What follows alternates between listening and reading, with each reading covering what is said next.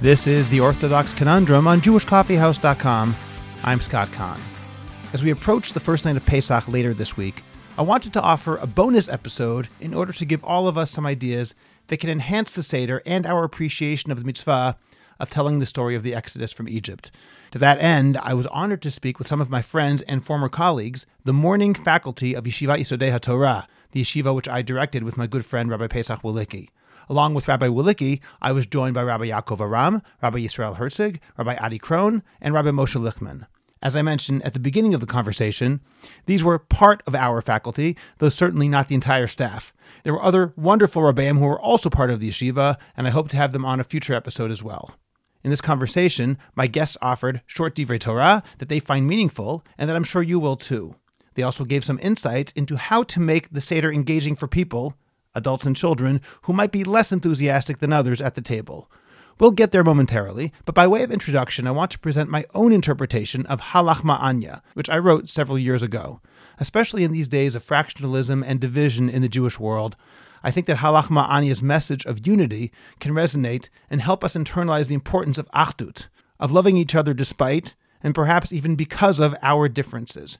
Here's what I wrote Magid, the recounting of the story of the Exodus and one of two biblically mandated mitzvot of the Seder, is recited on the night of Pesach following Kiddush, washing and eating the karpas vegetable, and breaking the middle matzah.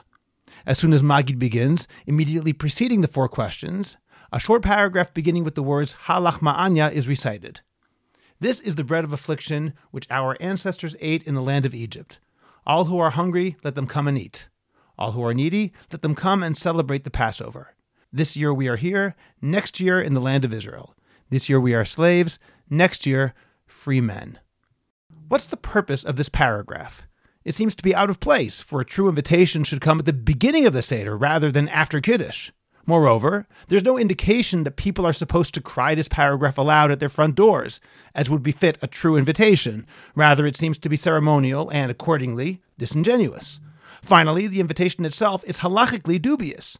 Only individuals who had previously arranged to eat the Korban Pesach, the Passover sacrifice, together are legally permitted to partake of that sacrifice. Whereas the above paragraph states that all who are needy, let them come and celebrate the Passover technically an invitation to eat the Korban Pesach with the rest of the household. Should someone accept, halacha would demand that this invitation be immediately rescinded. The answer can be ascertained by noting that only two holidays in the Jewish calendar carry with them the potential punishment of karet, being cut off, should they be violated. Pesach, by eating chametz or refusing to offer the Korban Pesach, and Yom Kippur, by eating during the fast or by doing forbidden melacha work during the day. While the nature of karet has long been debated, the simplest manifestation of this unfortunate consequence is clearly defined in the Torah. It means that the person is cut off from the Jewish people. The various rabbinic interpretations of karet are simply attempts to understand the ramifications of being cut off from the Jewish people, rather than alternate interpretations of that which is plainly stated in the Bible. According to the scholars of Jewish mysticism, the Jewish people as a metaphysical entity Knesset Yisrael is identified with the Shekhinah, the divine presence. Knesset Yisrael does not refer to an individual Jewish person, or even the sum total of all Jews alive today, but instead to the Jewish people across time and space, the Jewish nation, that is, as a single, indivisible unit that transcends its current spatial and temporal boundaries. In a manner impossible to quantify scientifically, then, this metaphysical unit, of which every Jewish individual takes part, is somehow the divine presence itself. The course of Jewish history, both ancient and modern, bespeaks this equation. We can never fully trace the sources of our faith. Indeed, the experience of the divine should exceed the intellectual content of any attempted proof of the truths of religion. Nevertheless, who is not struck by the strange, almost unbelievable reality that is the Jewish people? Its history is singular, its accomplishments unrivaled, its hold on the human imagination inexplicable. It was the primary source of monotheism, the most important idea in history. It gave the world the Bible, the most influential book in history. It spawned two religions that encompass half the population of the globe. It has repeatedly violated every rule of historical empiricism. People can love the Jewish people or hate the Jewish people, but no one can remain indifferent to the Jewish people. The greatest crime in history was perpetrated against them. The most unlikely occurrence in modern history, the emergence of a thriving state of Israel, despite its being the most scrutinized and hated country on earth, happened to them. Their contributions to technology and medicine, academia and law, business and entertainment, physics and economics exceed their expected impact a hundredfold or perhaps more. Whatever this phenomenon means, it's unquestionably a source of wonder. I firmly believe that only one explanation makes sense of this perplexing reality the equation of Knesset Israel and the divine presence. In a mysterious way, the Shekhinah acts through the Jewish people, and the Jewish people, regardless of their religious observance or belief, are permeated with Ruach HaKodesh, the Spirit of God. The unmatched creativity of Knesset Israel is the unseen workings of God. The powerful emotions the Jewish people evoke are unconscious responses to the divine presence. If violations of Pesach and Yom Kippur result in injury to a person's bond with Knesset Israel, we can accordingly assume that giving these days the special regard they are due results in a strengthening of the same connection. For reasons known only to Hashem, Pesach and Yom Kippur are the two particular holidays that allow us to connect to Knesset Israel, that is, to connect to the divine presence. Experiencing Pesach and Yom Kippur is, in fact, the experience of contact with the Shekhinah. Indeed, Rav Soloveitchik Zatzal described this reality as well. He writes, In my experience, that is, in my experiential, not intellectual memory, two nights stand out as endowed with unique qualities, exalted in holiness and shining with singular beauty. These nights are the night of the Seder and the night of Kol Nidre. As a child, I was fascinated by these two nights because they conjured a feeling of majesty. In a word, as a young child, I felt the presence of Kiddusha, holiness, on these nights. This quote comes from The Rav, The World of Rabbi Joseph B. Soloveitchik by Aaron Rakefet Rothkopf. However, there is one condition for such an experience to take place. Because of the equation of the divine presence with Knesset Israel, the divine presence can only be experienced if Knesset Israel is experienced as well. The fundamental attribute of God, his unity, must also be applied without exception to the people of Israel.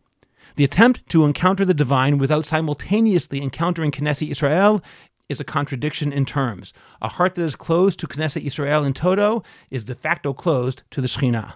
For this reason, Magid begins with an invitation to every Jew to join us at the Seder. This is not a message to any individual person as much as it is a message to ourselves. In order to properly observe the Seder, in order to mystically experience the Shekhinah, we must first open our hearts to every member of the Jewish people by accepting every Jew, religious or not, rich or poor, by internalizing the phrase, all who are hungry, all who are needy, by finding reasons to bring someone close rather than developing excuses to push him away. We give voice to our desire to literally feel the divine presence joining us during the Seder. When we are receptive to the entirety of Knesset Israel, we are accepting the divine presence into our homes. Yom Kippur, accordingly, begins with the exact same message. Moments before the onset of the day, before the emotional and spiritual power of Kol Nidre, we loudly state, Anu matirin lihitpalel im ha'avaryanim. We give permission to pray together with those who have been excluded from the community. In other words, we drop all communal divisions, deserve it or not, and invite every Jew back into the synagogue. In fact, we must do this as it is the absolute requirement in order to experience the divine presence on Yom Kippur. The Seder night and Yom Kippur are linked in an additional way as well. These are the two occasions on which the phrase "L'shana haba'a Yerushalayim," next year in Jerusalem, is formally included in the liturgy.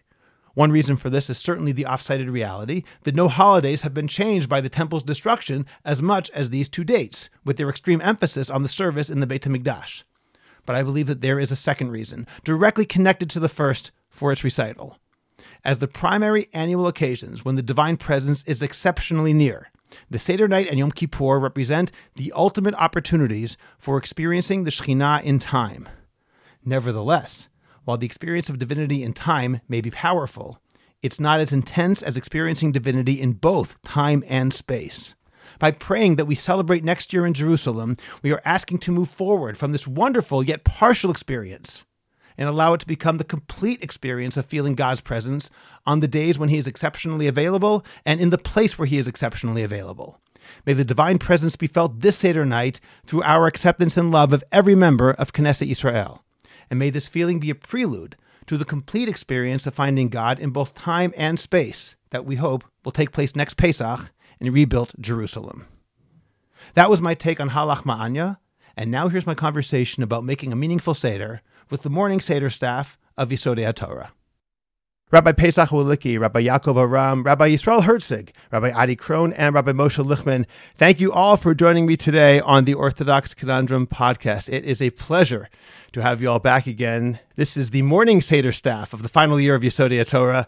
That's our yeshiva that closed. Rabbi Wolicki and I had a yeshiva that closed about eight years ago, and these were among our beloved staff wonderful people and wonderful Talmidei Chachamim. We're going to be speaking about the Haggadah today to give ideas to people about how they can make their Seder more meaningful, both through some specific short Divrei Torah, as well as perhaps some ideas about making it engaging both for adults and for children. One caveat I don't want anyone to think that because this is the Morning Seder staff, this is the sum total of the Yesodei staff. We have many other wonderful teachers who are also part of our institution and always will be. And I had to decide who's going to be involved. I said Morning Seder is an easy way of dividing it, but that does not mean that the others are not beloved as well. So please keep that in mind. We're going to begin right now by jumping right into discussing the Pesach Seder. Rav Herczeg, if you can open up by talking about the order of the Seder that we say at the beginning, the Simanim, we talk about Kadesh, Orchatz, etc. Could you give a Dvar Torah about that? All right. I'm going to tell you over something I heard when I first moved to my current home in Har Nof. I was riding a bus home about two or three days before Pesach, and an older gentleman sat down next to me and immediately started talking Divrei Torah to me. His name was Rabbi Chanowitz, and he's from Montreal. So Kol HaOmer Davar B'Shem Lololam. Whoever says something over in the name of the person who said it brings redemption to the world. So I want to give him credit.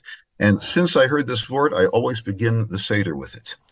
He says that the, the simanim of the Seder that we recite at the very outset of the Seder, there's a message to them. It's not just a, a, a preview of things to come. Kadesh, if a person wants to sanctify himself, urchatz, he must cleanse himself. He must take active measures towards sanctification. Karpas, Rashi Tevot, it stands for Klal Rishon Pa Satun. The first rule, if you want to sanctify yourself, you have to keep your mouth shut. Yachatz Magid. You should say half of what you want to say. Rochsa, if you've done that, then you have washed yourself. You have cleansed yourself. Motzi matzah.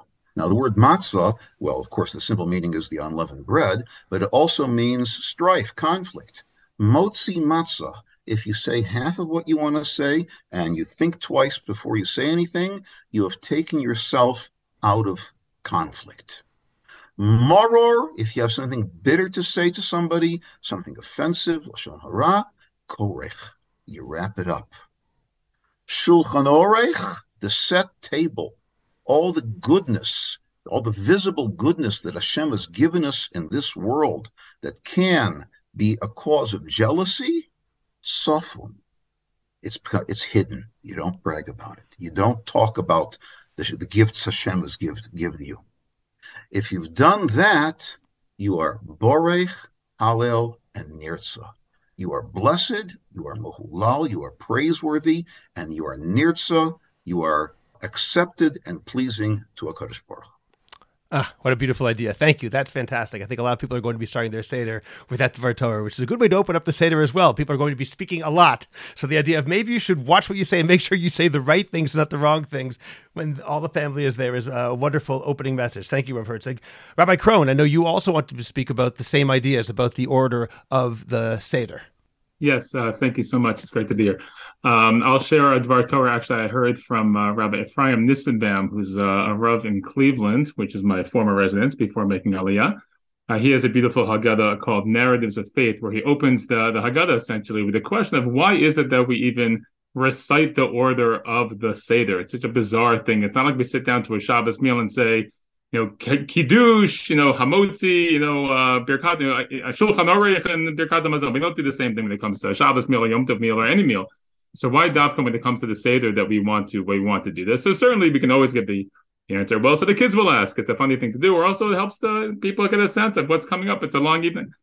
But he he suggests a different idea, which is that uh, if we think symbolically, the the emotional state of of a slave leaving, you know, to freedom, you would imagine that you probably would be in a state of discombobulation. You could think sort of maybe a prisoner released from prison or like a prison break. Imagine everyone sort of running around helter skelter, of not really having a sense uh, of order. And what the what the reciting the idea of the Seder, Kadesh, or Chatz, Karpas, it gives the indication of exactly what was happening at the time in Yetziat Mitzrayim, that there was a sense of order. You know, Hashem had given very, very precise instructions to Bnei Israel what they're supposed to do that evening. I mean, thinking about Makat Bechorot, really a horrific evening from the Mitzri's perspective and very scary from the Jews' perspective, right? Hashem is poseach, you know, hovering over our homes.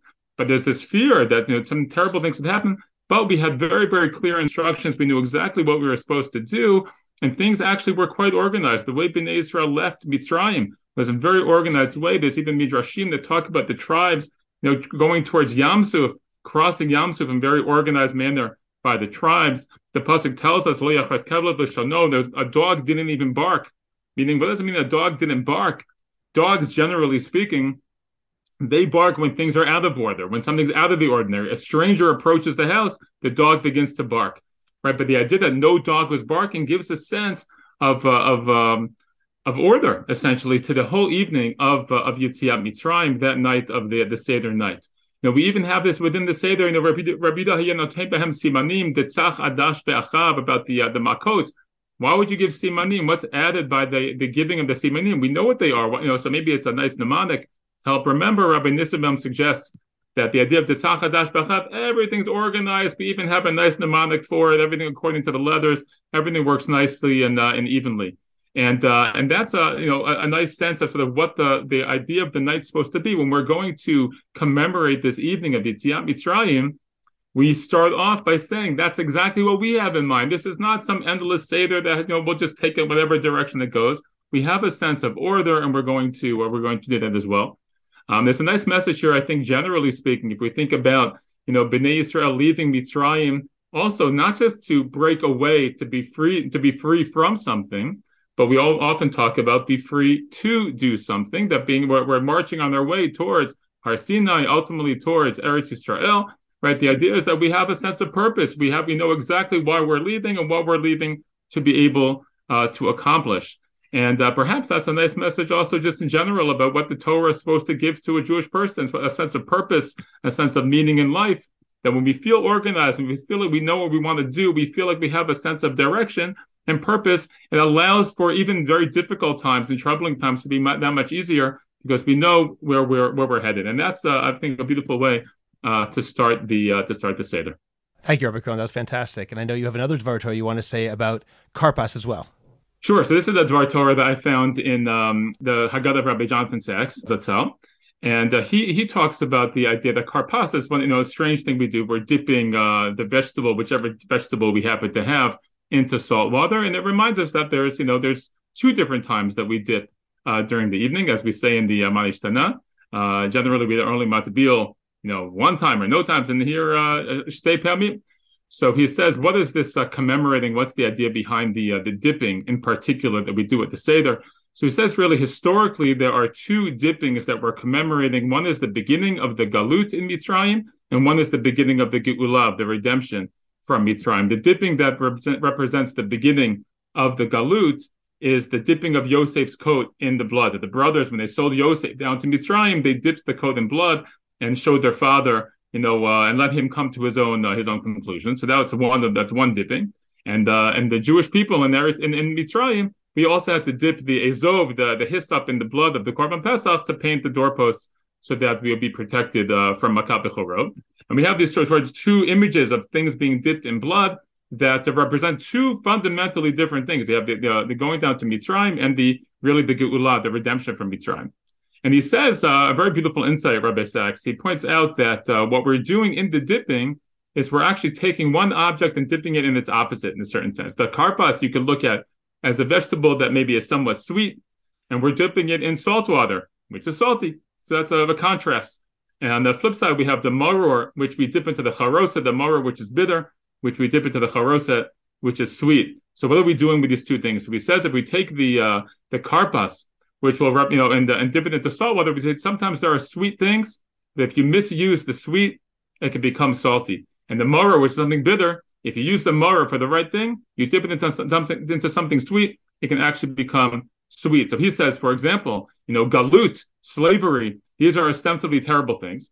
But if you use them properly with the right perspective, maybe in retrospect, you understand what the purpose was. We can use the, the experience of slavery to unite ourselves together as Jews, right? The Seder is uh, as a time that most Jews, I think that the number one celebrated holiday by Jews is, is Seder night, right? And that's uh, a very beautiful thing. So if we use that experience to move forward, to unite together and to do positive things, maybe to also think about, you know, the oppression of uh, that we experienced, and therefore maybe to reduce, hopefully, oppression. Right? We know that we always have the many psukim which talk about being a ger in Mitzrayim, and therefore we should have uh, rachmanut, we should have mercy on uh, other gerim.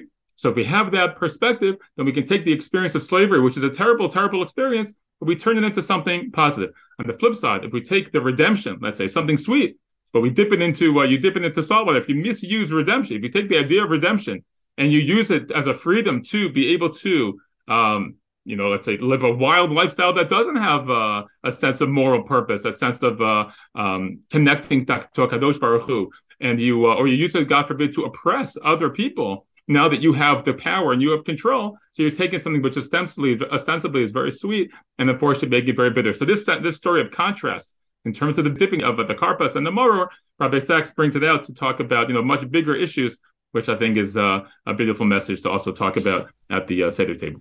Thank you very much, Rabbi Krohn. That was a beautiful idea, of course, unsurprisingly. We now move into Magid, the actual story of the Exodus from Egypt. But that story is prefaced by a paragraph, Halachma Anya, this is the bread of affliction. And I know, Rav Lichtman, you want to speak about that. Yes. In, in the spirit of Kol Omer Davar B'Shem Omro, Olam. So I'm sure everybody has their own favorite Haggadah. So mine is the Eliyahu Kitov Haggadah. And actually, both of my Divrei Torah are from there. The first one is from the Halachmanya. So we say we invite anybody you know who's poor and can't afford. We say come and join us at the seder. But at the very beginning, we say Hashata Haka. Now we're here. The Shana Yisrael. Next year, we should be in Eretz Yisrael. Hashata Avdi. Now we're we're sl- slaves, servants Next year we should be free. So uh, Rav Yaakov Emden, who was quoted in the Eliyahu Kitov Agada, Rav Yaakov Emden, Emden asks, seemingly that's repetitive. Because when we say this year we're here, we mean we're in exile and we're enslaved, meaning we're not riboni, we're not uh, independent, we're at the whim of the nations that we're living among. Next year we should be in Eretz Yisrael, which seemingly means we should be redeemed. And then we say, now we're slaves. Next year we should be free. Isn't that the same thing, just said in two different ways? And he says, no, it's not. And he, he explains it by saying that, you know, when we were in Egypt, we were absolute slaves. There was no way out. You know, it's very famous that anybody who was a slave in Egypt, until the Jews got out of Egypt, no one ever escaped Egypt. It was an ironclad, uh, you know, prison. There was no way out. We are not, no matter how terrible galut exile is, we are not like that anymore. And he says the words he says is unbelievable, especially when you think about when Rav Yaakov Emden lived. He lived was born at the very, very end of the 17th century, 1600s, and he lived until the middle, late 1700s. So he said this somewhere in the middle of the 1700s. He says, For even if we live in a foreign land today, next year we could be in Eretz Israel by our own free will. Meaning, forget about forget about Geulah. I'm not talking about there will be a Geulah, but at least we can leave where we are and we can go to to Eretz Israel. No one is stopping us. And then, even if God forbid the time of redemption has not yet come, but the land of Israel is before us to go and dwell there at any time. So basically, it's really two shlavim. We're saying, hopefully, next year we should be in Eretz Israel. Whether the Geulah, whether the final redemption comes or not, we hope that we'll be in Eretz Yisrael, we'll be able to actually pick up and move to Eretz Yisrael even before the Geulah. And then we say, Ashata Avdi, now we're slaves. L'shana haba b'nei we should be totally free, meaning the ultimate Geulah. And, you know, first of all, the very fact that in the 1700s he says, you know, nothing stopping us from going to Eretz Yisrael. You think about that today, you compare it to today's, you know, situation where I'm sure, I think he lived in Germany. Uh, to get to Eretz Yisrael was probably a several month trip and it was difficult and there was nothing here in Israel like it like there is now. And he still said, nothing is stopping us. Free will, we could go, go and be in Eretz Yisrael.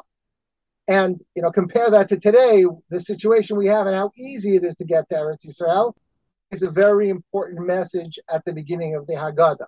But there's something else uh, very, very important we can learn, and that is that Galut and Geulah is not one, you know, quick jump from the, the, the depths of Galut till the, the heights of Geulah. It could happen that way, but it doesn't look like it's going to happen that way. And there are shlavim, there are stages. And what we learn from what he's saying is that, yes, on the extremes, there's absolute galut and absolute geula. Absolute galut means that we're in a place of galut, a place of exile, and we're also in a state of exile. And then the ultimate, of course, is that we're in the place of geula, which is Eretz Yisrael, and we're in a state of geula, meaning we're redeemed. Mashiach is here. We have a Beit Hamikdash, and everything is back to the way it's supposed to be. But there is that middle ground. There is a situation where we could still be in a state of galut. We're not yet redeemed, but on the other hand, at least we're in Eretz Yisrael, and that is something that we have today in our day and age.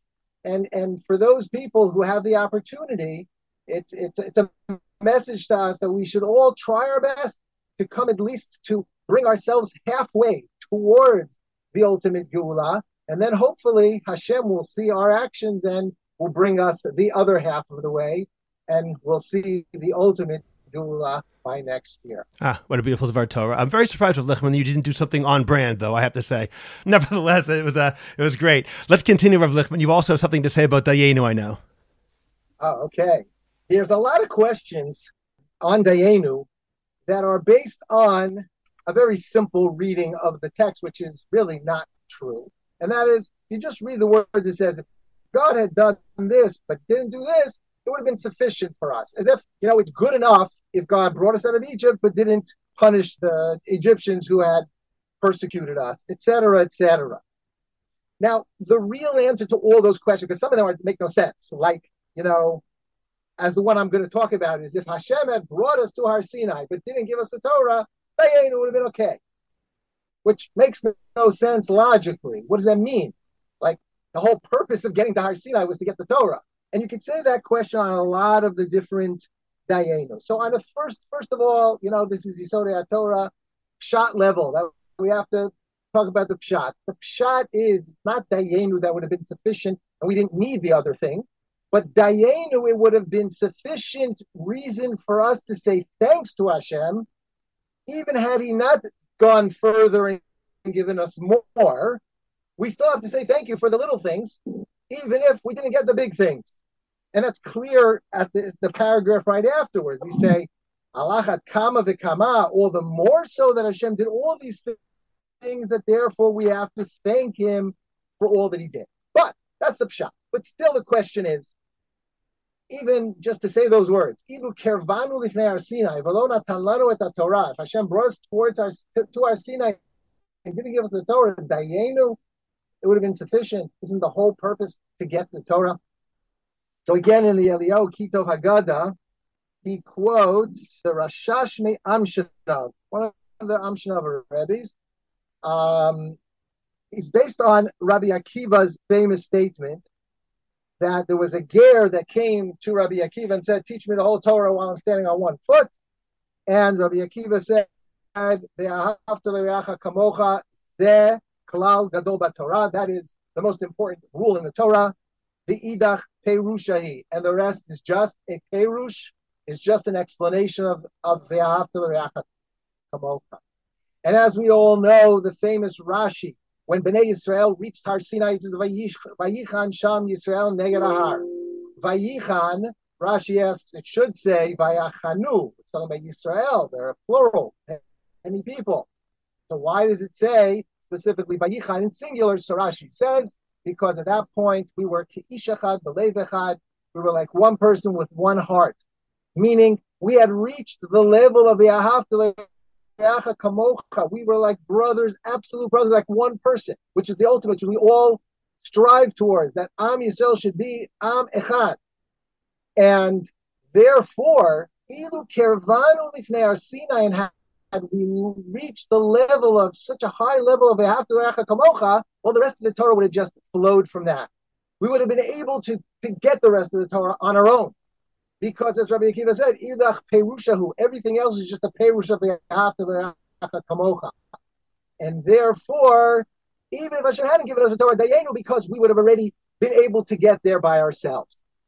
We hope, especially in these days, I know we're not talking politics, but you know, especially in these days where there's such a lack of ahavat achim, of love for one another, and there's such strife going on, we really, really need to pray and work on this very important mitzvah of kamocha, so that Bezrat Hashem we can grow in our Torah and grow in we're talking about Geulah also.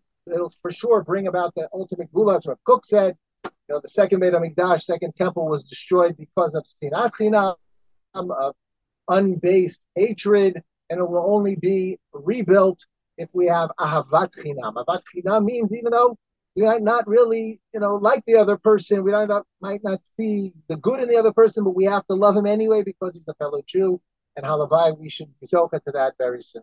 Amen. Thank you for that beautiful idea. Let's move on. Rav Arram, I know you want to speak about Rabban Gamliel and Pesach Matzah and Maror. Okay, actually, I want to talk about my two things together because I think they're linked and also relate a little bit to practical ideas about the Seder. That's okay. Of course. The Seder is a very special evening where it's demonstrative and participatory. In other words, it's something that everyone's involved and it's very active. Uh, the best way of putting it, I think, is that we're basically going to see a performance, and it turns out we are the actors in this performance. Each and everyone around the table is is acting in the performance, and furthermore, the story that we're telling is our story, and it's our collective story, and it's also our personal story. And the key line, in my opinion, that epitomizes this is a person is obligated to see himself as he has come out of Egypt. And furthermore, I want to point out uh, that the Rambam's uh, version of that line of the Haggadah doesn't say li'ot bet lahavot. It doesn't say a person should see themselves, but a person should show themselves, express themselves, which really reinforces what I was saying earlier, or starting off by saying, which is that it's it's an evening that we're supposed to get into the role playing, get into the sense that this is our story, we're telling our story, and and really uh, uh, get into the really get into the spirit. That that is the key, in my opinion, of the Seder. Much more than any particular divrei Torah. If we can get ourselves into that, that's the purpose of the evening. And part of that is Pesach Matzah because these are the three main props of our performance. Pesach Matzah and that's why if you don't say these things, you haven't been able to say Everything else is almost secondary. You've got to get into the acting, the, the performance, and identify these three elements. Um, so just want to break it down a little bit more. Firstly, the chayvet that's more. One point there is the preface is b'chol dor v'dor. That expression in each and every generation comes up one at time also in Haggadah. Earlier on, the Hisha Amda, in the section that we said this is for our forefathers, uh, that in every generation they rise up against us to destroy us, and the Holy One blessed he, he saved us from their hand. That theme we picked up then is what we're supposed to see every generation. You see yourself coming to Egypt. Quite frankly, it's Egypt. It's easy because throughout our history, we have always had to come through different stages of, of redemption. That's that's the that's the idea to make it personal, to make it real, and to tell those those stories as well. Pesach, Pesach al Shuma. What is the Pesach about? It's something very strange, which I really thought about today quite a lot, which is that the name of the korban of the sacrifice that God willing will be on the table uh, when we get the temple rebuilt is called the it's called Pesach. That's the name of the korban of the sacrifice in front of us. And the question is why? Uh, and if you go back to the verses, the verses that we're quoting, it's because Hashem was Pesach over our houses. So for most, want just the word Pesach itself. The word Pesach, what does it mean? Most of us use the, the simple explanation of Rashi that Hashem, as it were, skipped over the houses when he went to destroy um, the first one of the Egyptians. It has to be said that Onkelos' translation is that it has the connotation of uh, mercy, chem, uh, chas, Yahus, and Rashi brings that as well. So he had, he had pity uh, to protect us. Uh, he skipped over. Um, the Ibn Ezra points out that Pesach is related to the word, based on Rav Gaon as well. It is connected to the word for limping. Pisteach is, is someone who limps and hobbles from one foot to another. There's another very interesting use of the word Pesach elsewhere in the, in the Tanakh when uh, Eliyahu was complaining at Mount Carmel. What's going on? How long are you going to be? Are you going to be skipping from one from one branch to the other? Is Hashem the true God? Is the Baal the true God? Make up your mind. And this concept of like like going from one foot to the other. So that's uh, that's uh, so on the, on the on the linguistic side of the word Pesach. Okay, so Hashem, as it were, skipped or had mercy over our, our houses. But the korban is called Pesach. Why? There seems to be no intrinsic reason for the sacrifice to be called Pesach. I, I thought of one idea, but it, it's problematic, which is that the blood on the doorposts was the sign, as it were, it said in the verse, Hashem will see the blood and jump over and under Pesach, which is great. The problem with that is, the, is that's one of the differences between the Pesach of Egypt and the Pesach of all the generations to come. We don't spread the blood on the doorposts of the house. We did it one time when we left Egypt. For all the generations to come, it's a sacrifice we bring in the Beit HaMikdash. So it's a very strange thing. And my, I, I mean, it's more of a question, but my own, my best like can have is simply the purpose is it's a prop. It's called Pesach arbitrarily. It could have been called anything. But we're calling it Pesach to, as a tribute to say, you see this sacrifice, which we call the Pesach, you know it's called Pesach? To retell the story of Hashem jumping over our houses. And it, it, it reinforces this idea that everything is going on as, as, a, as a show. Uh, and here's the prop. The, the purpose of the Pesach prop is simply to get the term Pesach to refer back to the story itself. Matzah, uh, as we know, matzah is the, is the fact that we we we we uh, were redeemed quickly. The we didn't. The dough didn't have time to rise. That's the simple answer. Why? Why is that significant? There are many ideas. To just share one, which is that when you when you have momentum, you've got to keep going.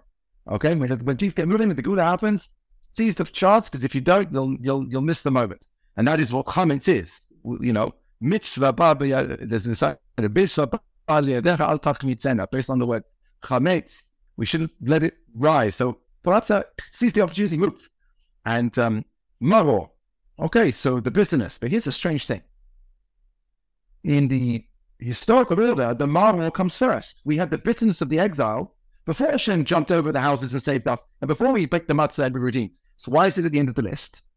Perhaps I would suggest, firstly, to emphasize that the main thing we want to focus on is the redemption, the Pesach and the matzah that was done quickly. But I had another idea, which is that all the trials and tribulations, all the difficulties, all the suffering we have experienced, we need to integrate it. We need to integrate it. We need to we need to package it. Um, my wife, bless her, said yes. If you have bad news, if someone has bad news to share, you try and uh, mitigate it. Because only you have to pick up the phone. Someone's sick. He says, you first by saying, it's okay. If the person's going to be okay. Blah, blah, blah, and this is what happens. You know, you want to come, you want to frame the, the news so the person doesn't completely fall apart.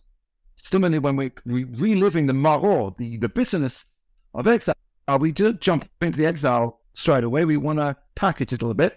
Pesach, Matzah, Maror. Now we can integrate the memories of the terrible times we had in the context of the Geula.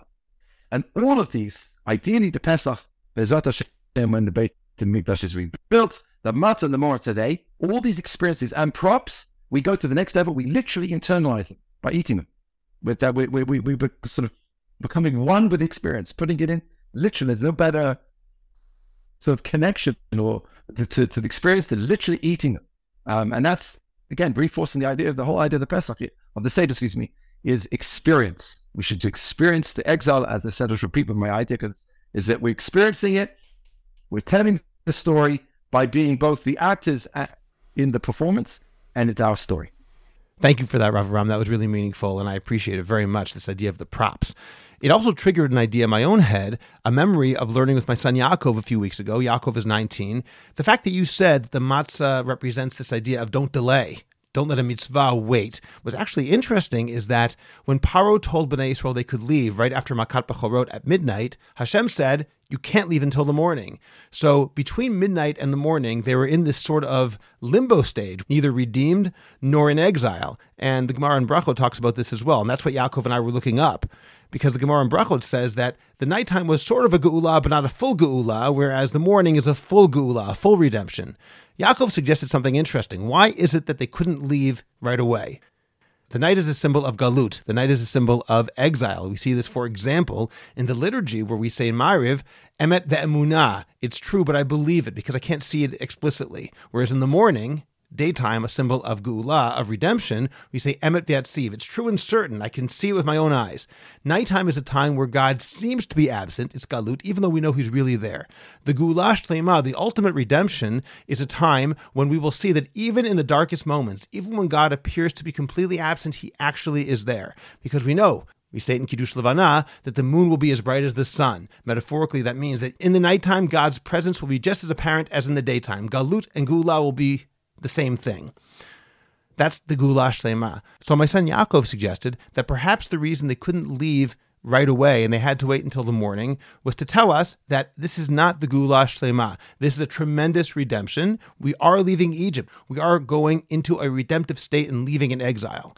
But it's still not the Geulah Shlema, the complete ultimate redemption when nighttime is like daytime. Because it's still not the final redemption, you have to leave in the daytime. The ultimate redemption, that's the time that we'll leave even at midnight. We'll leave even when God appears to be absent. That's why we say that Tisha B'Av is in some ways the day of the ultimate redemption, when the darkest day of the calendar is as bright as the day of Pesach. I thought that was a very nice idea. Thank you again, Rav Arram.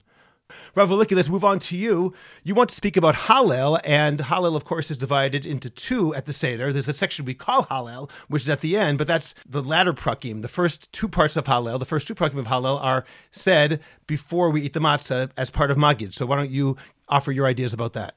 Thank you. Thank you for doing this also. This is really, you know, it's wonderful, uh, you know, reunion for us, and it's great to, you know, to share ideas and remember how everyone thinks. I was, I, I too was just shocked that Rav Lichtman spoke about uh, Eretz Yisrael. It just, I have no idea where, you know, where he, you know, how he's changed. People change. People change over eight years. Yeah, you know? I don't know. It's really, really. Uh, um, but what I'd like to share is, is just, uh, you know, you know, Hallel gets kind of short shrift in terms of the Divrei Torah at Seder's, uh, because you know we're busy talking about the rest of Sipur Yetzias Mitzrayim, and every you know most Jews who who uh, you know who pray on a regular basis even know Hallel by heart.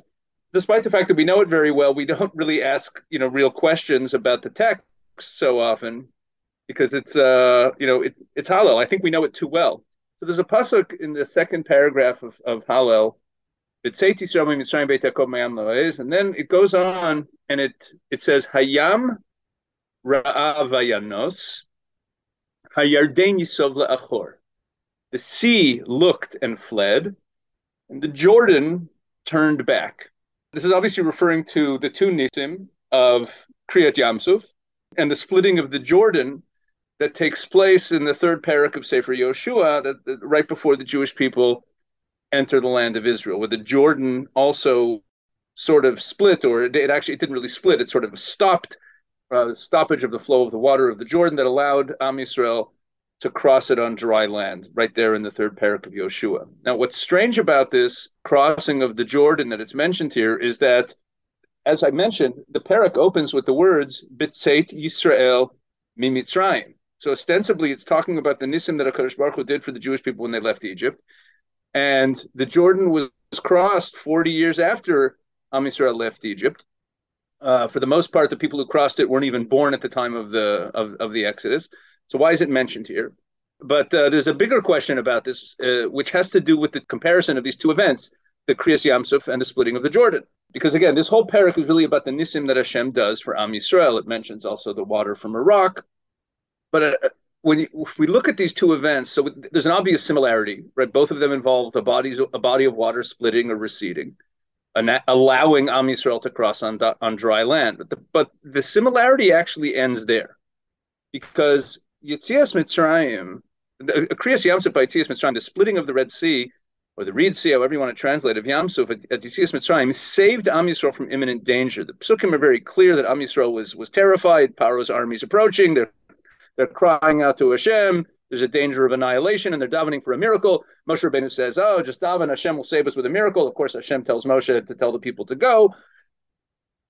But the miracle at the Jordan, Am Yisrael was not in any kind of danger at all. They were not in any immediate need of uh, of being saved from from anything happening to them.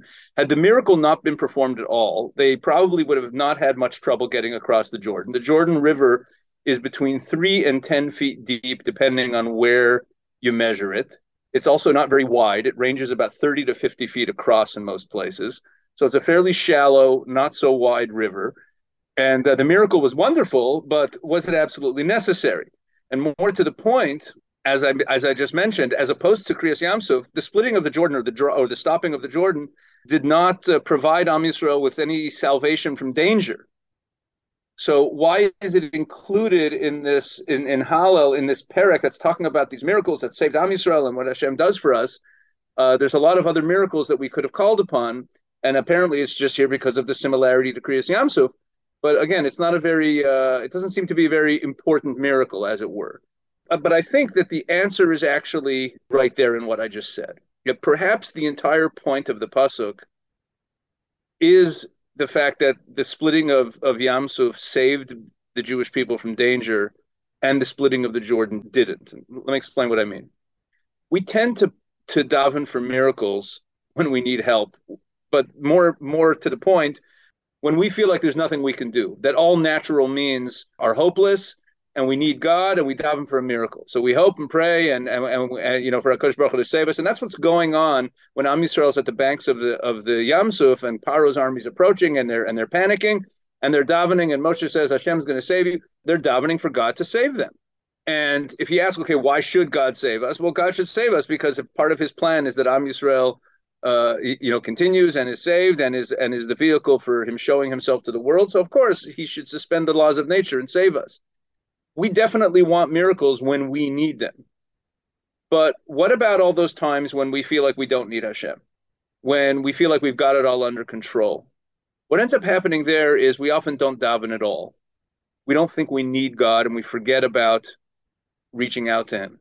You know, it's like, you know, the kid only calls home when he's out of money or he's in trouble. Otherwise, he may not talk to his parents at all. You know, uh, do we treat HaKadosh Baruch Hu that way? So perhaps the uh, Am Yisrael was being sent a message at the Jordan River.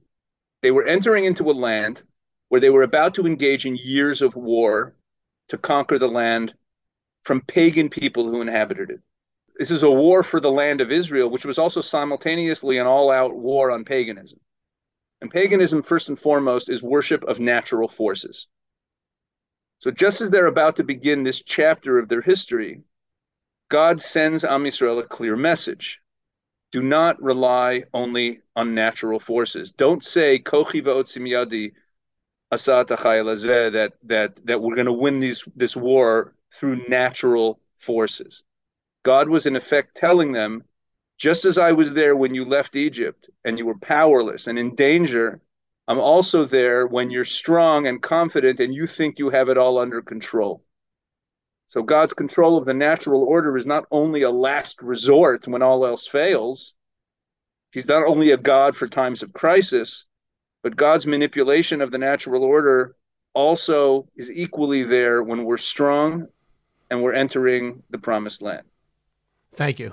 That's a fantastic idea. I appreciate that. I feel like a broken record. I'd say that to everybody, but they are really important ideas and they're beautiful. Rabbi Wolicki, can you continue talking about Korech? Oh, absolutely. So this idea I'm going to share with you, I, um, my kids are tired of hearing it because I say it almost like a bracha. Uh, you know, almost like a, almost as part of the text of the Haggadah. I say it every single year at my seder as a way of kind of stating my intent before Korech. So I'm going to start talking about something that happens right after Korech as a way of talking about Korech. There's a minhag that is brought by the Ramah that we eat an egg after Korech, right before Shulchan Aruch many people misunderstand this minhag. They think it has to do with the egg that's on the Seder plate, which it does not. The egg on the Seder plate has a different symbolism. Uh, but I, I want to read to you from the Ramah his description of why we eat this egg. He says, Noagim biktsat mekomot le'echol beseuda beitzim zecher la'avelut v'nir'eh li hata'am mishum shelel tisha b'av nikba beleil pesach ve'od zecher lechurban shehayu makrivin korban pesach. This is a very strange rationale for the minhag. Let me just translate it. The Ramah says that the reason for this custom to eat an egg, which, like I said, is always done, anyone who does this minhag, it's done right after korech, right before you eat the meal. That the minhag to eat this egg is based on the fact that an egg is a sign of of a velut, it's a sign of mourning, and Tisha the night of the ninth of Av, the night the, the night of Tisha every year falls out the same night as Seder night. And then he says, and also, and notice he doesn't say Zecher leKarban Pesach, remembrance of the Korban Pesach. He says Zecher lechurban, because of the Korban Pesach. Very interesting line. It's a remembrance of the destruction of the temple. Now, what's so strange about this is that it is forbidden. It is absolutely against halacha to show signs of avelut on Chag. We're not supposed to do signs of avelut. Um, and and furthermore, this maybe chilling coincidence that Tisha B'av always falls out on the Seder night, does that mean that we're supposed to have a little uh, a moment of Tisha B'av at the Seder just because it, it just so happens that it falls out on that night? We're going to have this happening at the Seder. So I'd like to suggest that the juxtaposition of this minhag to the eating of korech actually can bring deep meaning to both the minhag and to korech itself. Because at korech we take matzah with marar and charoset, and we eat it. And frankly, I have to tell you, ever since I was a kid, I've always loved korech.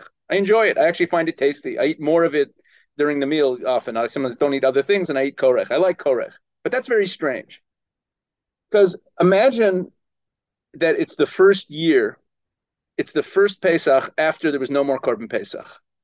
The Korban has happened. We're not bringing a Korban Pesach anymore, and and we're a bunch of Jews, and we've always eaten the Korban Pesach at the Seder. And now we don't know what to do because the central focus of the Seder, as was stated earlier, the central focus of the Seder is the Korban Pesach. And what's more, the Korban Pesach, we're told, Kain asa Hillel bizman shebeit hamikdash haya kayam. What did Hillel do? He would take the Korban Pesach, and because the pasuk says al matzot umrorim yochluhu, he would take the Korban Pesach and he would have a sandwich.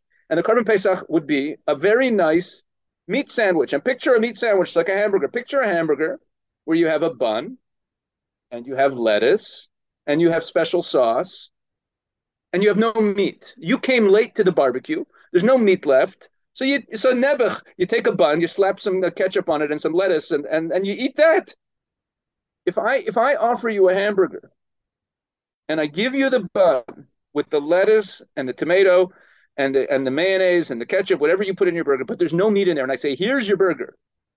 If you take a bite of that thinking it's a hamburger, the number one sensory experience you will have is not what you're tasting. It will be what you're lacking. What happened? Where's my burger? The main thing you're going to be thinking about and tasting is the lack of meat. So when we eat korech, we are out of our minds. We've been in gullus way too long. If when we eat korech, we say, "Oh, delicious! I love korech. I love eating this this roasted lamb sandwich with lettuce and special sauce, without the roasted lamb."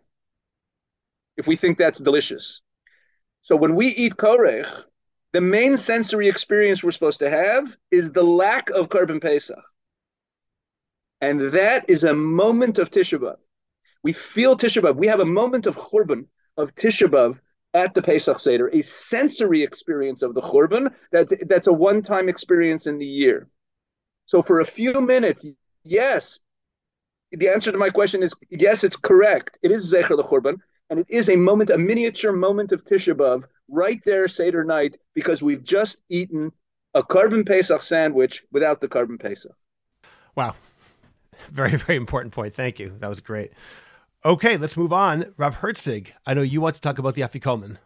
Right. I'm going to talk about the Afikoman. I was doing a little research into the origin of a minhag that if it's not universal, it's certainly almost universal. And that is that at the Seder, after Yachatz, we break the matzah, the middle matzah in two. So we the we put away the larger of the two pieces of the matzah to eat as the afikomen. But then there's a minhag that's I don't, don't see it in the Shulchan Aruch, but like I said, it's it, I think it's universal, with one variation or another, that the kids steal the uh, afikomen, they hide it away somewhere, and they hold it for ransom until the time we're supposed to eat the afikomen, and they get a prize from the balabait. And I was wondering how that minig, what's the meaning of that minig, how it originated, and you can't just say that it's some kind of gimmick to you know get the kids excited, which it does work as, but you can't reduce it to just that because when we look at the simanim of the seder, when we talk about the uh, when we mention the afikomen, we don't call it afikomen. We call it tzafun, hidden. And this these simanim are they're at least a thousand years old. There's must there must be some significance to the fact that the afikoman is hidden and it's also stolen. Where does it come from? I did a little bit of research, and once I did a lot of research, but there's a Sefer Chok Yaakov, one of the Meforshim on Shulchan Aruch Orach Chaim, who kind of mentions it. He says that the Rambam says that at the Seder, we snatch the matzahs out of each other's hands, Kadeshi Shalu Hatinokos, so that the kids should ask. And the Chok Yaakov says that could be the origin of our minhag, uh, that the kids snatch the matzahs. However, he doesn't say anything about the kids hiding the matzahs and holding the matzahs for ransom. Where does that come from? What does it mean? So uh, I'll, I'll, suggest a possible explanation. And first, I have to tell you over a Devar Torah from Maharil Diskin, Rabbi Yehoshua Leib Diskin, who was the Rav of the Ashkenazi Kehillah in Yerushalayim from 1890 to 1898. He held the position which today would be considered the Av Bastin of the Badatz. So in his Sefer on Chumash, he says the following word. Let me read a couple psukim. Well, first of all, the Yitzias Mitzrayim is not the only formative event in the development of the Jewish people that occurred on the night of the Seder. Long before that, we had another formative event, and that is we know that Yaakov uh, got the brachos from Yitzchak at the Seder. That also took place that this very same night, the very same date, took place at Yitzchak Avinu's Seder. So let me tell you a uh, Devar Torah from Maharil Diskin on uh, the, that parsha, the brachos that Rivka and Yaakov collaborated to trick Yitzchak into giving to Yaakov rather than Esav. After Yitzchak Avinu eats the meal that Yaakov Avinu prepared for him, then Yaakov leaves the scene, and Esav comes in and says, Take some of my matamim that I cooked for you. So let me just read a little bit. Vayomer lo Yitzchak Aviv. Yitzchak, his father, said to him, Me, Ata, who are you? Vayomer ani bin Esav. I'm your firstborn son, Esav. Vayacharad Yitzchak charadaga delam ad ma'od. Yitzchak trembled a very great trembling. Vayomer Mi efohu hatzod sayid, who then is the one who trapped the game? Vayaveli, and he brought it to me. Va'ochal mikol b'terem tavo, and I ate from everything before you came.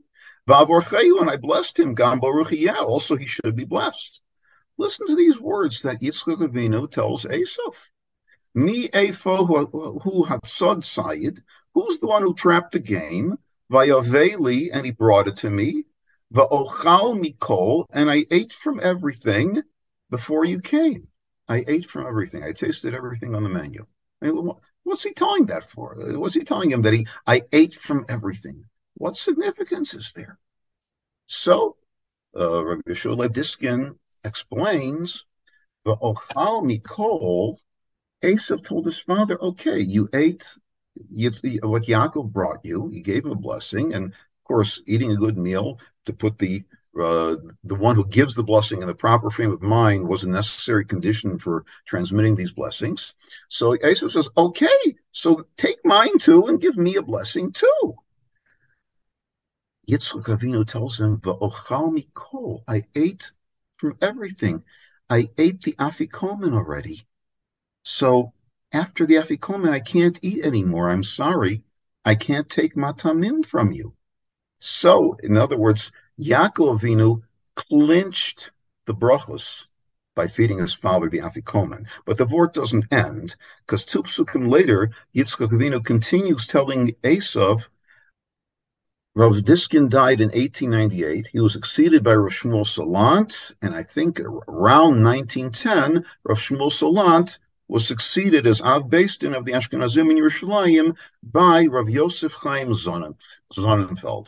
So somebody told Rav Sonnenfeld over this board, and he says, well, of course, you can see from the psukim that it was the Afikomen that did the trick for Yaakov, because two psukim later, Yitzchak Avinu tells Esav, Vayomer, he said,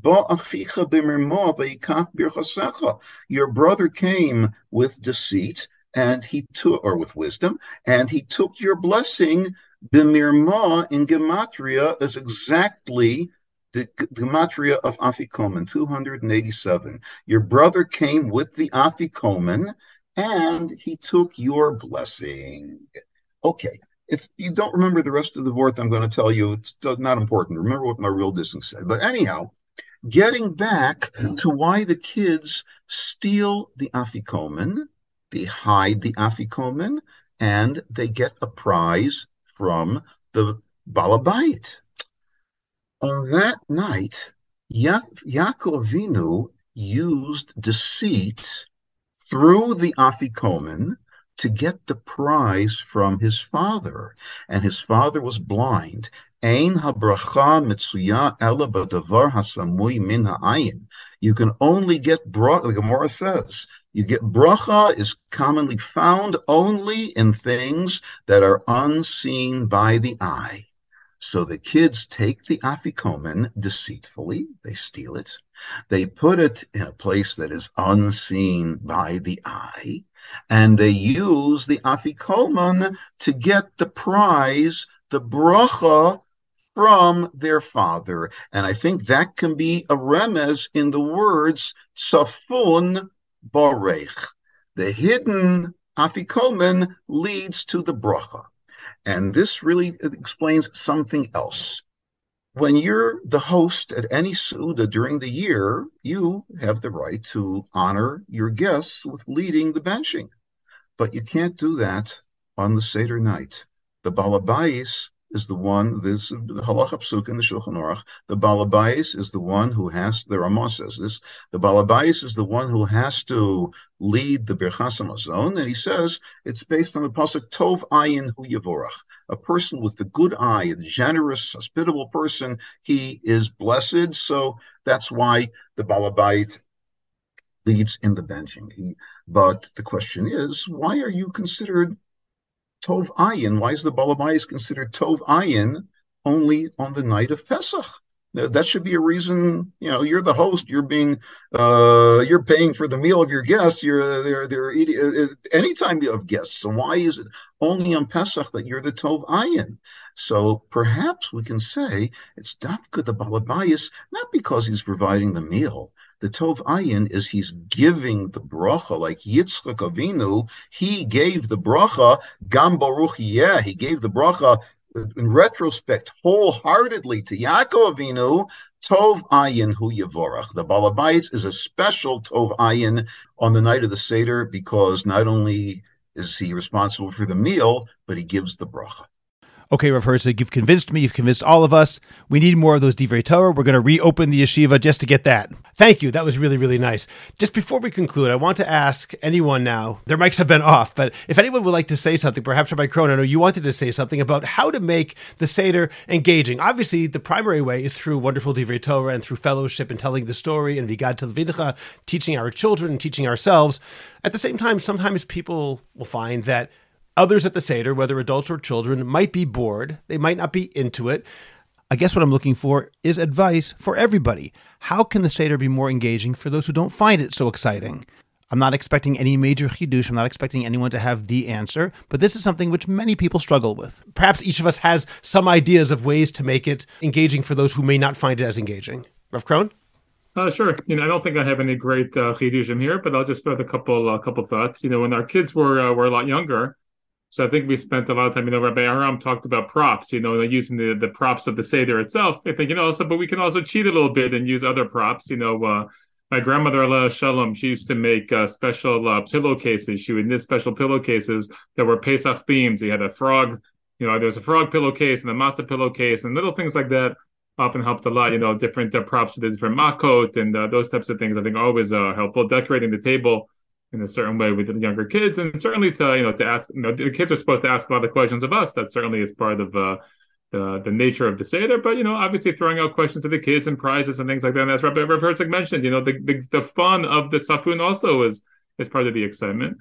Um, one of the things that we have actually in our family, I wouldn't call it a minhag exactly, but we sort of developed over time is that um, we have you know certain songs that we uh, that we like singing together, and we try to do them sometimes in a little more of like a sticky, silly way.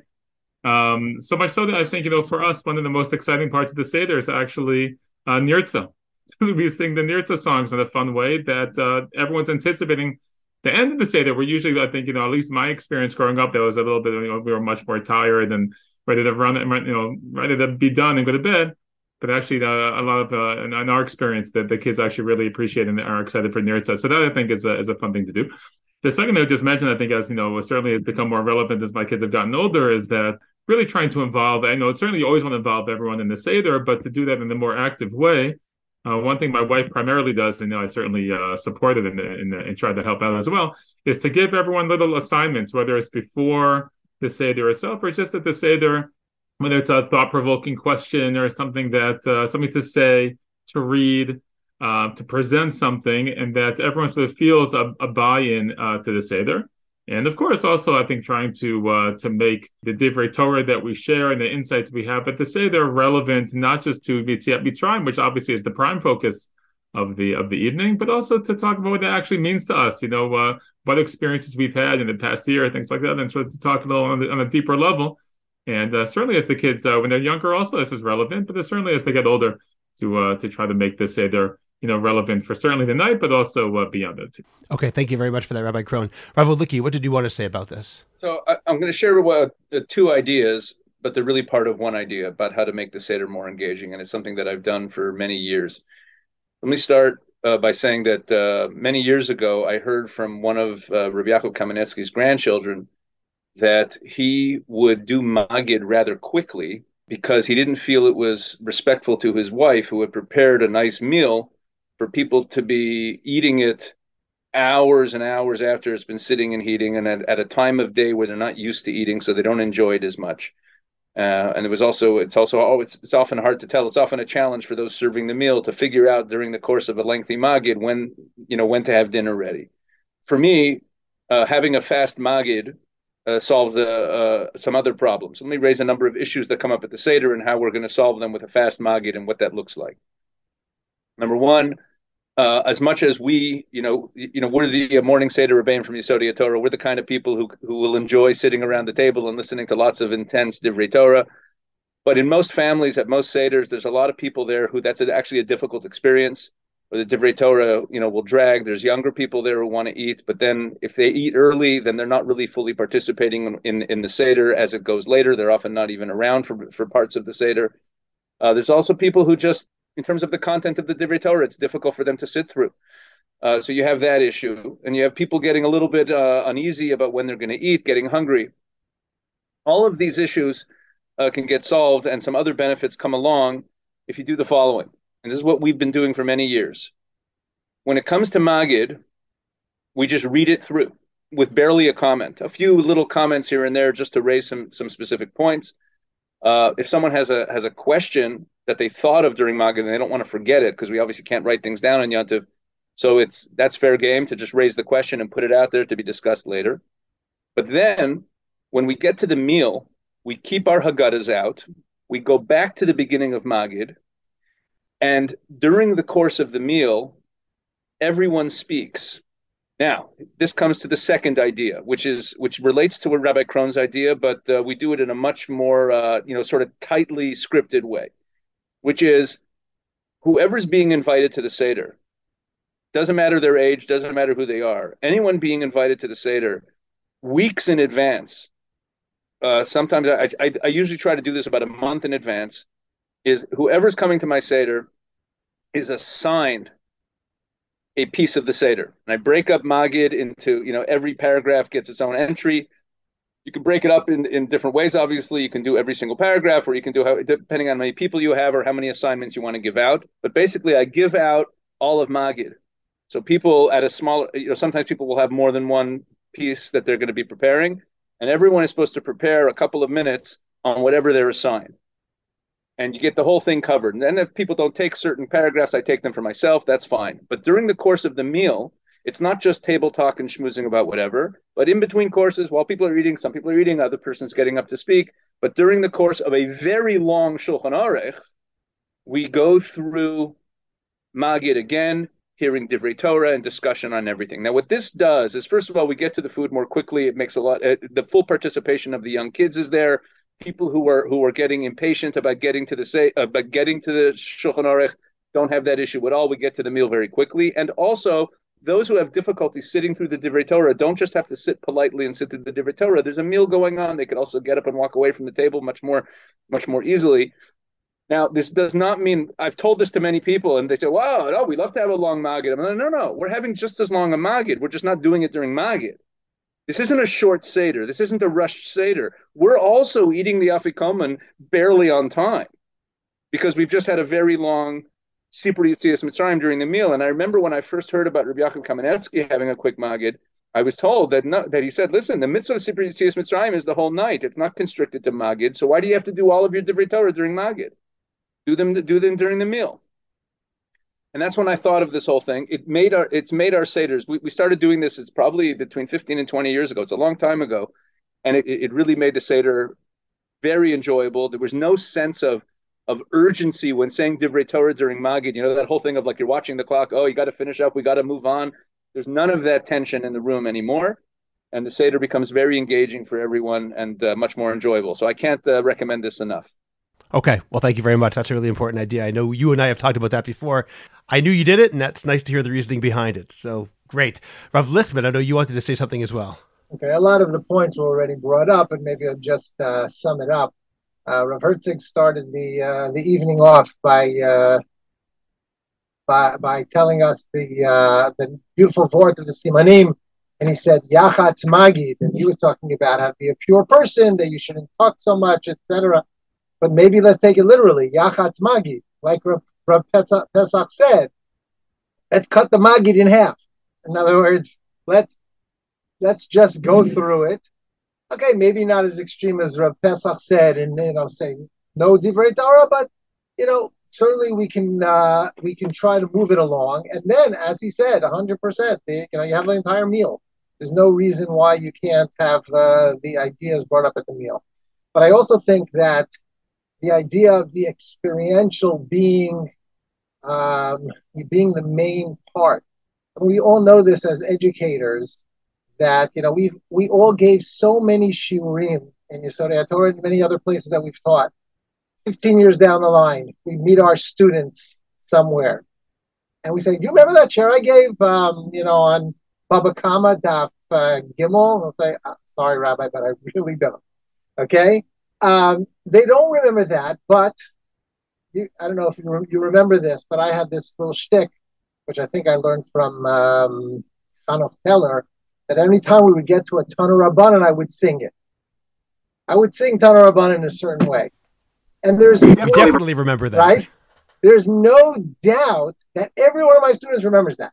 They remember them, they probably do it themselves. When they're learning Gemara nowadays, they, they do it. Rav Lichtman, I just have to tell you, sometimes when I'm with my son, we do that because of you, and we think of you. so it's the experiential that's the most important. I was talking to my, my, my kids at the table today. I said, you know, I have to Zoom tonight. You know, give me some ideas. And that's what came up. You know, we don't remember. I don't remember. I mean, my children, Baruch Hashem, my sons are learning in yeshivas for, for years and years, and they have beautiful divrei Torah. I do not remember a single one of them. I don't, because you know, you can't. It's just too much. Um, but like my daughter said, you know, I remember how we do korech, and this is something that I I got from my father, who got from his father. Um, you know, a certain way that we say, like Rav, Krohn said, you do things in a cute way, and and and my daughter that like like the highlight of, of, of the Seder is the way we say Yochlu, Al Matzos Yochlu. You know, we say it in a funny way, and and that's what they remember. And also the singing. I mean, there's this generation is so you see the the whole music scene and how all of our kids, Baruch Hashem, or at least the kids here in Israel, they're they're into you know the Jewish music scene because there's such a variety nowadays. Like music really touches their souls, and there are so many beautiful songs in the Seder. Don't skimp on that. Don't say, oh, but I have to say the Torah. We have to cut out this song. Never cut out a song. That is the ikar. That's what they remember. They stay up. They, you know, we're all, you know, we can't keep our eyes open anymore. They're up till who knows how long, doing, uh, you know, all the songs of Nirtza and and even more. And they do Shir Hashirim after that also, which is the sting song also. So I think I think the main point is that we have to uh, remember um, the experience. It's an experience, like maybe like what Rav Arram said. You know, it's you know, it's not so much you know uh, intellectually grasping what it means to be Yotzei Mitzrayim. It's it's the feeling, it's the emotions, and it's the experience that we have to try to relive. And therefore, those aspects of the Seder, I think, should be uh, emphasized. And I would also say, like what Rav Pesach said, I mean, I've heard so many stories of people who are like, we're so excited they're going to their Rebbe's house for the Seder. They're expecting to hear such unbelievable Divrei Torah. And then the Rebbe was just involved in, you know, little simple explanations for his kids and getting his kids involved because that's not what it's, it's not about pilpulim. That's not what the, that's not what the Seder is about. It's about the experience and and making sure that the kids enjoy being Jewish and enjoy Torah and mitzvah that understand how special we are as a nation. And and I think that's that's really what the focus has to be. That's a beautiful message and a beautiful way for us to end this panel discussion tonight. I want to say to all of you how much I appreciate the fact that we had the chance to get together when old friends get together in the context of telling Divrei Torah and talking about how to make Judaism and our experience of the Seder more meaningful. I'm not sure there could be anything better or more meaningful than that. So I want to thank all of you. And I really am saying on behalf of, I'm sure, all of the listeners as well, this was enlightening and important and just a true pleasure. So Rav Pesach Wolicki, Rav Yaakov Arram, Rav Yisrael Herczeg, Rav Adi Krohn, Rav Moshe Lichtman Thank you very much. I appreciate it. Subscribe to the Orthodox Conundrum on Apple Podcasts, Google Podcasts, Spotify, Stitcher, or anywhere else you get your podcasts. Please visit jewishcoffeehouse.com for other episodes of the Orthodox Conundrum, as well as many other great podcasts, including Intimate Judaism, The Maimonides Minute, Chochmat Nashim, The Francisca Show, and Let My People Eat. I'd appreciate it if you go to Apple Podcasts and rate and review the Orthodox Conundrum. It takes literally two minutes. It's just giving a certain number of stars and writing one or two sentences please like the Orthodox Conundrum podcast on Facebook and join our growing Facebook group, the Orthodox Conundrum Discussion Group, where you can feel free to discuss issues in Orthodoxy in an honest and friendly environment. I hope you'll become a Jewish Coffeehouse patron on Patreon. Just click on the link in the description of this podcast, and you can get bonus episodes, Jewish Coffeehouse merch, and more. You'll get special episodes on all sorts of topics that are only available to subscribers, and you'll be helping Jewish Coffeehouse spread our message of a welcoming, intellectually engaged, and honest orthodoxy. Just join Patreon. It's only a couple of dollars a month, and you can stop anytime, so join today. Finally, do you have a message that needs to get out? Do you want to promote your business, your organization, or your cause? The best way is by producing a podcast, and Jewish Coffee House can make it happen. I have experience producing hundreds of podcasts, both for myself and for satisfied clients. Whether you want to learn everything you need in one day, or relax and record and let me do the heavy lifting, Jewish Coffeehouse Productions will work with you to make it happen and make it even better than you imagined. Let me help you today. Write to me at scott at jewishcoffeehouse.com or go to jewishcoffeehouse.com, click on productions, and sign up for a free consultation. Make your voice heard, promote your cause, sell your product, and engage an audience now. I'm Scott Kahn. This has been the Orthodox Conundrum on jewishcoffeehouse.com.